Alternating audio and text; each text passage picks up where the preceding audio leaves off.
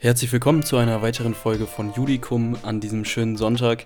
Wir nehmen die Folge jetzt ein bisschen spontan auf. So früh haben wir, glaube ich, noch nie aufgenommen. Und es ja. Ist dann auch der erste Advent. Wir haben zehn Uhr morgens, ne? Gut, so ja. Früh klingt das gar nicht, wenn du das sagst. Ja, okay, stimmt. Wir kümmern uns heute um Drittschutz im Baurecht. Da geht es um Windkraftanlagen. Und bevor wir jetzt noch was anderes sagen, gehen wir direkt zum Sachverhalt. E hat einen Bauernhof im Außenbereich der kreisfreien Stadt D. Er erfreut sich seiner Ruhe und ja, seinen Früchten auch an dem Bauernhof und denkt sich natürlich nichts Böses, ähm, bis eines Tages eine Baugenehmigung an den X zur Errichtung einer Windkraftanlage von der zuständigen Behörde ausgestellt wird.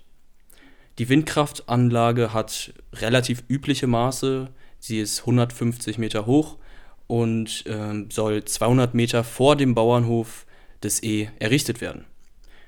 Lärmtechnisch soll lediglich ein Geräuschpegel von dreißig Dezibel bei einer durchschnittlichen Windgeschwindigkeit von acht Meter die Sekunde ähm, vorliegen, so zumindest der Hersteller der Anlage. Tatsächlich kann es im Umfeld des Bauernhofs aber auch mal zu erhöhten Windgeschwindigkeiten kommen und da kann der Pegel, der Geräuschpegel schon mal bei hundertfünfzehn Dezibel auftreten, was natürlich dann auch eine erhebliche Lärmbelästigung sein kann. Ähm, zum Vergleich äh, kommen wir gleich noch äh, und da prüfen wir so ein bisschen, wie zum Beispiel ein Düsenjet ich vergleichsweise. Sagen, nicht jeder kann sich darunter was vorstellen, äh, aber genau, machen wir gleich. Genau, machen wir gleich. Außerdem äh, werde die Anlage Schatten auf den Bauernhof werfen, die Auswirkungen auf äh, Tiere und das äh, Wohnerlebnis auch, das Wohlbefinden haben können. Ähm, wie kann man sich das vorstellen? Naja, wenn immer gleichmäßig Schatten und dann wieder Sonne und wieder Schatten auf den Bauernhof fällt, dann kann das auf jeden Fall irgendwie zu Belastung kommen. Naja, zum Beispiel wird man nicht so braun, wie man üblicherweise werden würde. Das ist ja auch schon ziemlich schlimm. Ja. Ja, ja. Ähm, er legt dann, also der E, der Eigentümer des Bauernhofs, legt dann den Widerspruch ein, äh, da bereits schon ein Fundament gegossen wird und der E natürlich Angst hat, dass seine Wohnverhältnisse sich jetzt rapide verschlechtern. Und nebenbei begehrt er die sofortige Aussetzung des Verwaltungsakts und die Überprüfung, ob die Baugenehmigung eventuell hier rechtswidrig ist. Das tut er wahrscheinlich, damit eben erstmal ein Baustopp erwirkt wird, damit eben nicht diese Windkraftanlage schon fertig gebaut wird, bevor er überhaupt Rechtsschutz erlangt hat. Das ist genau der typische Fall im Baurecht. Genau, wir befinden uns also hier im einstweiligen Rechtsschutz und die Fallfrage ist jetzt hier, wie das Verwaltungsgericht zu entscheiden hat und da prüfen wir natürlich zuerst immer die Zulässigkeit und dann die Begründetheit. Wir haben in der Zulässigkeit, sag ich mal, ein paar Schwerpunkte gesetzt. Wir können zum Verwaltungsgericht, zum Verwaltungsrechtsweg sagen, Paragraph vierzig VwGO ist hier eröffnet. Da kann man natürlich die Standard drei Sätze hinschreiben. Wichtig ist hier auf jeden Fall, dass die streitentscheidenden Normen hier solche des Baugesetzbuchs sind, also des öffentlichen Rechts und deswegen hier der Verwaltungsrechtsweg eröffnet ist. Also du hast dir die Sonderrechtslehre benutzt, wonach genau, richtig. Man sich nach der äh, streitentscheidenden Norm richtet. Ja. Die Antragsart richtet sich ja nach dem Antragsbegehren und da kann man nach Paragraphen hundertzweiundzwanzig Absatz eins und Absatz zwei Satz zwei und achtundachtzig VwGO schauen, was ist, was möchte er überhaupt. Kann ich da kurz dazu sagen, warum du überhaupt den hundertzweiundzwanzig jetzt anbringst, Bitte. Weil typischerweise spricht man ja nur vom achtundachtzig VwGO, ja. Aber einstweiliger Rechtsschutz wird hier nach Beschluss entschieden und äh, ich sag mal, das steht so im hundertzweiundzwanzig drin, weshalb man, wenn man hier irgendwie die, den einstweiligen Rechtsschutz ähm, ansprechen möchte, dann muss man in der statthaften Antragsart auch immer den Paragraphen hundertzweiundzwanzig VwGO mitzitieren. Ja. Und um rauszufinden, welche Antragsart hier die richtige ist, schauen wir zuerst mal in Paragraphen in den Paragraphen hundertdreiundzwanzig und da sieht man äh, in Absatz fünf, dass in allen anderen Fällen achtzig a und achtzig vorliegen. Was, was bedeutet das? Ähm, das bedeutet, dass in der Hauptsache hier eine Anfechtungsklage vorliegen müsste. Also mal zu kurzem Verständnis, äh, wir nutzen achtzig, achtzig a immer dann, wenn eine Anfechtungsklage vorliegt und hundertdreiundzwanzig nutzen wir immer dann, wenn alle anderen Klagearten vorliegen. Das heißt, wir müssen uns hier überlegen, ja. Was will der Kläger im Hauptsacheverfahren? Hier will er ja äh, eine erteilte Baugenehmigung, also einen Verwaltungsakt, anfechten. Das heißt, wir haben eine Anfechtungssituation. Das bedeutet, wir schauen uns achtzig, achtzig a an und die weitere Differenzierung nur zwischen achtzig und achtzig a. Ja, Paragraph achtzig a wird immer verwendet, wenn man einen, ein Drei-Personen-Verhältnis hat. Das heißt, wenn der eine begünstigende Adressat des Verwaltungsaktes ist, der andere aber sozusagen mittelbar betroffen wird durch den Verwaltungsakt. Also hier haben wir zum Beispiel jetzt X, der diese Windkraftanlage bauen lässt. Ja. Wir haben E, der davon betroffen ist. Dann haben wir noch die Behörde. Ja, dann haben wir noch die Behörde. Also verwenden wir den Paragraphen achtzig a für den Antrag auf einstweiligen Rechtsschutz. Zur Antragsbefugnis kann man sagen, dass gemäß Paragraph zweiundvierzig Absatz zwei VwGO analog substantiiert geltend gemacht werden muss, dass eben äh, der Antragsteller hier in eigenen Rechten verletzt ist. Wie prüft man jetzt also, ob der E hier in eigenen Rechten verletzt ist, beziehungsweise ob die Normen, die ihn hier vielleicht begünstigen könnten, äh, drittschützend sind? Drittschutz wird hier vermittelt, wenn zumindest äh, die Norm auch dem Schutz der Individualinteressen des E hier zu dienen bestimmt ist und E hier auch in den Adressatenkreis der Norm fällt. Und in Betracht kommen hier erstmal Paragraphen fünfunddreißig Absatz drei Satz eins Nummer drei Baugesetzbuch, können wir ja vielleicht mal kurz vorlesen. Eine Beeinträchtigung öffentlicher Belange liegt insbesondere vor, wenn das Vorhaben schädliche Umwelteinwirkungen hervorrufen kann oder ihnen ausgesetzt wird. Diese Norm könnte also drittschützend im Sinne der Schutznormtheorie sein. Zu fragen ist, was schädliche Umwelteinwirkungen sind. Hierzu gibt es in Paragraph drei des Bundesemissionsschutzgesetzes eine Legaldefinition mit dem Wortlaut: Schädliche Umwelteinwirkungen im Sinne dieses Gesetzes sind Emissionen, die nach Art, Ausmaß und Dauer geeignet sind, Gefahren, erhebliche Nachteile oder erhebliche Belästigungen für die Allgemeinheit oder die Nachbarschaft herbeizuführen. Man kann die Norm des Paragraphen fünfunddreißig Absatz drei Satz eins Nummer drei Baugesetzbuch also als Ausprägung einer Art Rücksichtnahmegebots sehen, um gerade die Nachbarn vor Beeinträchtigungen zu schützen.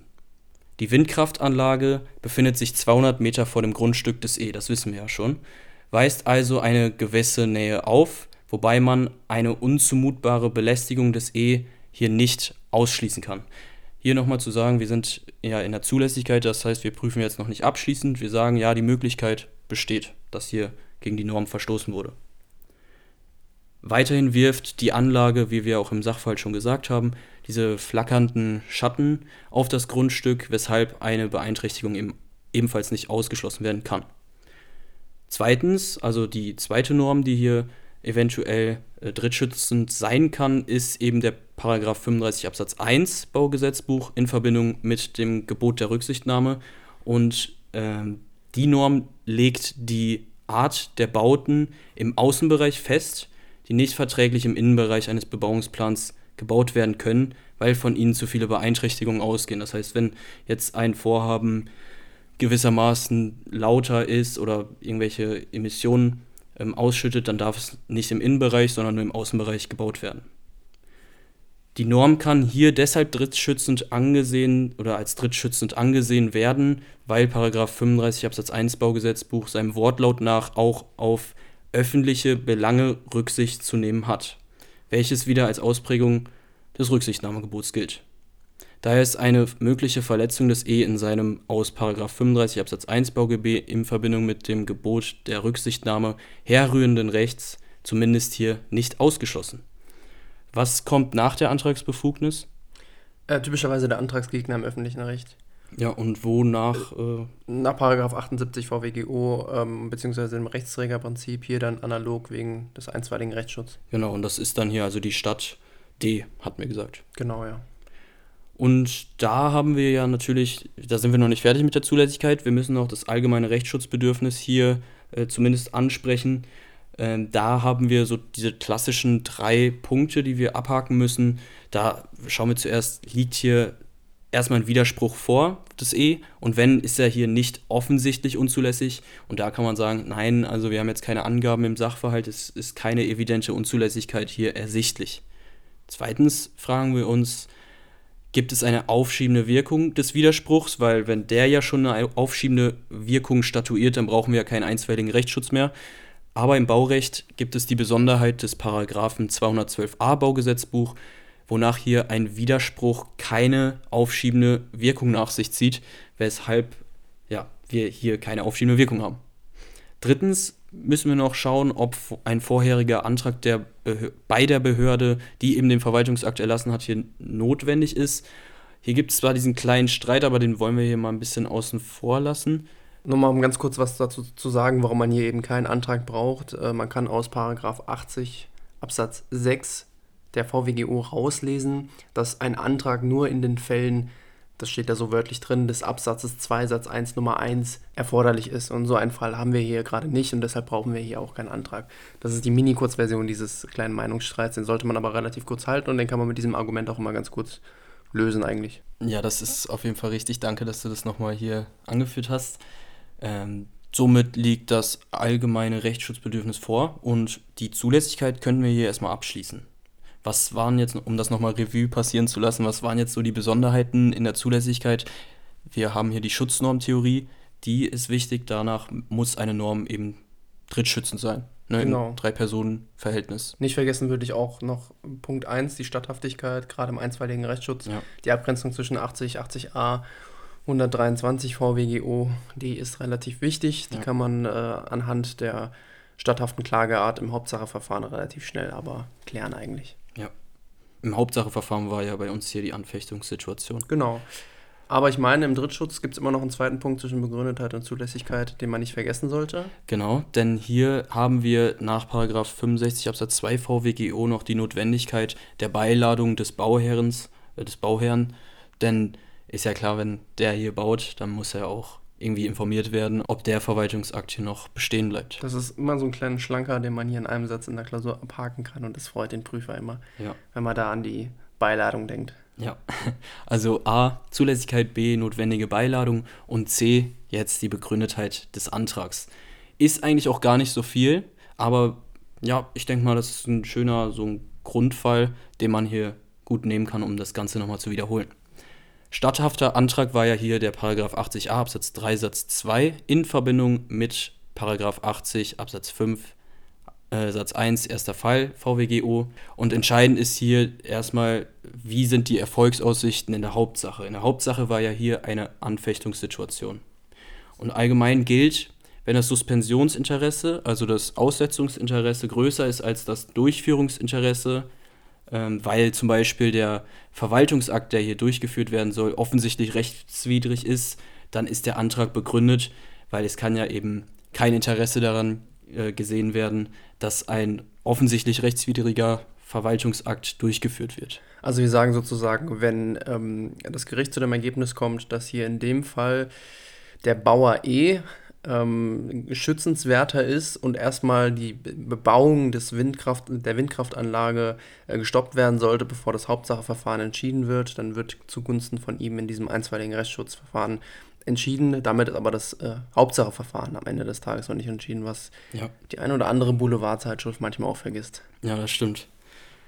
Also schauen wir jetzt erstmal, ob dieser Verwaltungsakt, diese Baugenehmigung rechtswidrig ist. Also ob ein Verstoß vorliegt, ähm, ja, ob der E hier eventuell in einer Norm verletzt ist und man ja. muss natürlich hier dazu sagen, dass wir jetzt hier in einer Klausur als Studenten trotzdem quasi das Hauptsacheverfahren prüfen, weil wir wollen ja, ja quasi wir, schon, ja. wir wollen ja ein Ergebnis, ne? Wir prüfen jetzt trotzdem natürlich die Rechtswidrigkeit äh, der entsprechenden Baugenehmigung, wir machen das so, als würden wir es im Hauptsacheverfahren machen, aber ich sag mal, in der Wirklichkeit ist es dann doch ein bisschen anders. Ja. Zunächst prüfen wir, ob der Verwaltungsakt, also die Baugenehmigung, hier eventuell rechtswidrig ist, weil gegen Paragraph fünfunddreißig Absatz drei, Satz eins, Nummer drei Baugesetzbuch verstoßen wurde. Die drittschützende Norm ist eine gesetzliche Ausprägung des Rücksichtnahmegebots, was wir ja schon angesprochen haben. Hieraus folgert man eine gegenseitige Verpflichtung zur Rücksichtnahme, wenn man ja, gedenkt, etwas zu bauen. Je sensibler die Beeinträchtigungen sein können, desto mehr Rücksicht muss man natürlich auch nehmen. Und je verständlicher die verfolgten Interessen mit der baulichen Anlage sind, also die Interessen des Bauherrn, desto weniger muss Rücksicht genommen werden. Somit muss hier erstmal eine Interessenabwägung erfolgen, die den Nachbarn, also E, berücksichtigt, aber natürlich auch die Interessen des Bauherrn. Die von dem Bauherrn zu bauende Windkraftanlage stellt, weil sie im Außenbereich gebaut werden soll, ein privilegiertes Vorhaben gemäß Paragraph fünfunddreißig Absatz eins Nummer fünf Baugesetzbuch dar. Ähm, wenn du möchtest, kannst du mal kurz den Absatz eins vorlesen. Sehr gerne. Ähm, im Außenbereich ist ein Vorhaben nur zulässig, wenn öffentliche Belange nicht entgegenstehen, die ausreichende Erschließung gesichert ist und wenn es der Erforschung, Entwicklung oder Nutzung der Wind- oder Wasserenergie dient. Genau, jetzt hast du den Nummer fünf schon mitgelesen, sehr gut. Die Interessen am Bau einer Windkraftanlage sind somit grundsätzlich hier erstmal besonders geschützt. Generell Wind- und Wasserenergie soll ja auch nachhaltiger sein, was hier aber jetzt erstmal nicht als Argument dienen soll. Dieser vom Gesetzgeber ausgehende Schutz aus dem Paragraphen fünfunddreißig Absatz eins kommt aber nicht nur dem X, also dem Bauherrn, zugute, sondern eben auch dem E, weil er sich auch im Außenbereich befindet. Wir können hier nochmal ähm, Absatz eins Nummer eins Baugesetzbuch vorlesen. Da steht, ja, wenn du möchtest. Im Außenbereich ist ein Vorhaben nur zulässig, wenn öffentliche Belange nicht entgegenstehen, die ausreichende Erschließung gesichert ist und wenn es einem land- oder forstwirtschaftlichen Betrieb dient. Okay, somit sind beide, also E und X, gleichermaßen privilegiert mit ihrem Vorhaben. Somit hat keiner einen gesetzlich legitimierten Vorrang, wenn man das so sagen kann, weshalb hier auf den Einzelfall abgestellt werden muss. Wie eingangs im Sachverhalt erwähnt, kann es zu mehr als hundert Dezibel kommen in Spitzenzeiten, also wenn der Wind wirklich stark ist. Was natürlich dann im Endeffekt auch erheblichen Lärm bedeutet. Zum Vergleich wollten wir auch nochmal den Düsenjet anführen und der ist, ähm, bei, der liegt bei hundertfünfundzwanzig Dezibel, wenn er hundert Meter entfernt ist. Das heißt, wenn man sich mal vorstellt, ähm, hundert Meter entfernt fliegt jetzt ein Düsenjet los. Man kennt's. Man kennt's, das ist wirklich sehr laut. Und äh, wenn jetzt nur zehn oder fünfzehn Dezibel weniger die Windkraftanlage äh, produziert, dann ist natürlich klar, dass das wirklich sehr laut sein kann. Vor allem, weil die Windkraftanlage ja auch nur zweihundert Meter entfernt ist und nicht also hundert. Ich, ich glaube, dieser startende Düsenjet-Vergleich hinkt ein bisschen für die Leute, die jetzt vielleicht nicht unbedingt auf dem Flughafen arbeiten. Aber ich denke, es ist klar geworden, dass es relativ mhm. laut ist. Genau. Das ist auch extra so gewählt, dass die Dezibelzahl so laut ist, damit wir hier auf ein relativ leichtes Ergebnis okay. innerhalb der Interessenabwägung kommen. Auch die Schattenwürfe in andauernder Weise können hier auch das Wohlbefinden beeinträchtigen, wie wir wissen. Und somit sagen wir im Ergebnis dieses Verstoßes, dass die Windkraftanlage hier gegen die drittschützende Bestimmung des Paragraphen fünfunddreißig Absatz drei, Satz eins Nummer drei B G B, äh, BauGB äh, verstößt. Und als zweites nehmen wir hier noch den äh, Paragraphen fünfunddreißig Absatz eins Nummer eins BauGB in Verbindung mit dem Gebot der Rücksichtnahme. Ähm, wir haben das jetzt schon vorgelesen, das heißt... Also dabei ging es ähm, um diesen land- und, oder forstwirtschaftlichen Betrieb. Genau. Und wir haben ja bereits festgestellt, dass es sich bei Paragraph fünfunddreißig Absatz drei, äh, Satz eins Nummer drei Baugesetzbuch um eine Ausprägung des Rücksichtnahmegebots handelt. Also steht hier ein öffentlicher Belang entgegen. Die Windkraftanlage beeinträchtigt den E in seinem Betrieb, welcher ja auch durch fünfunddreißig Absatz eins BauGB privilegiert ist und geschützt ist.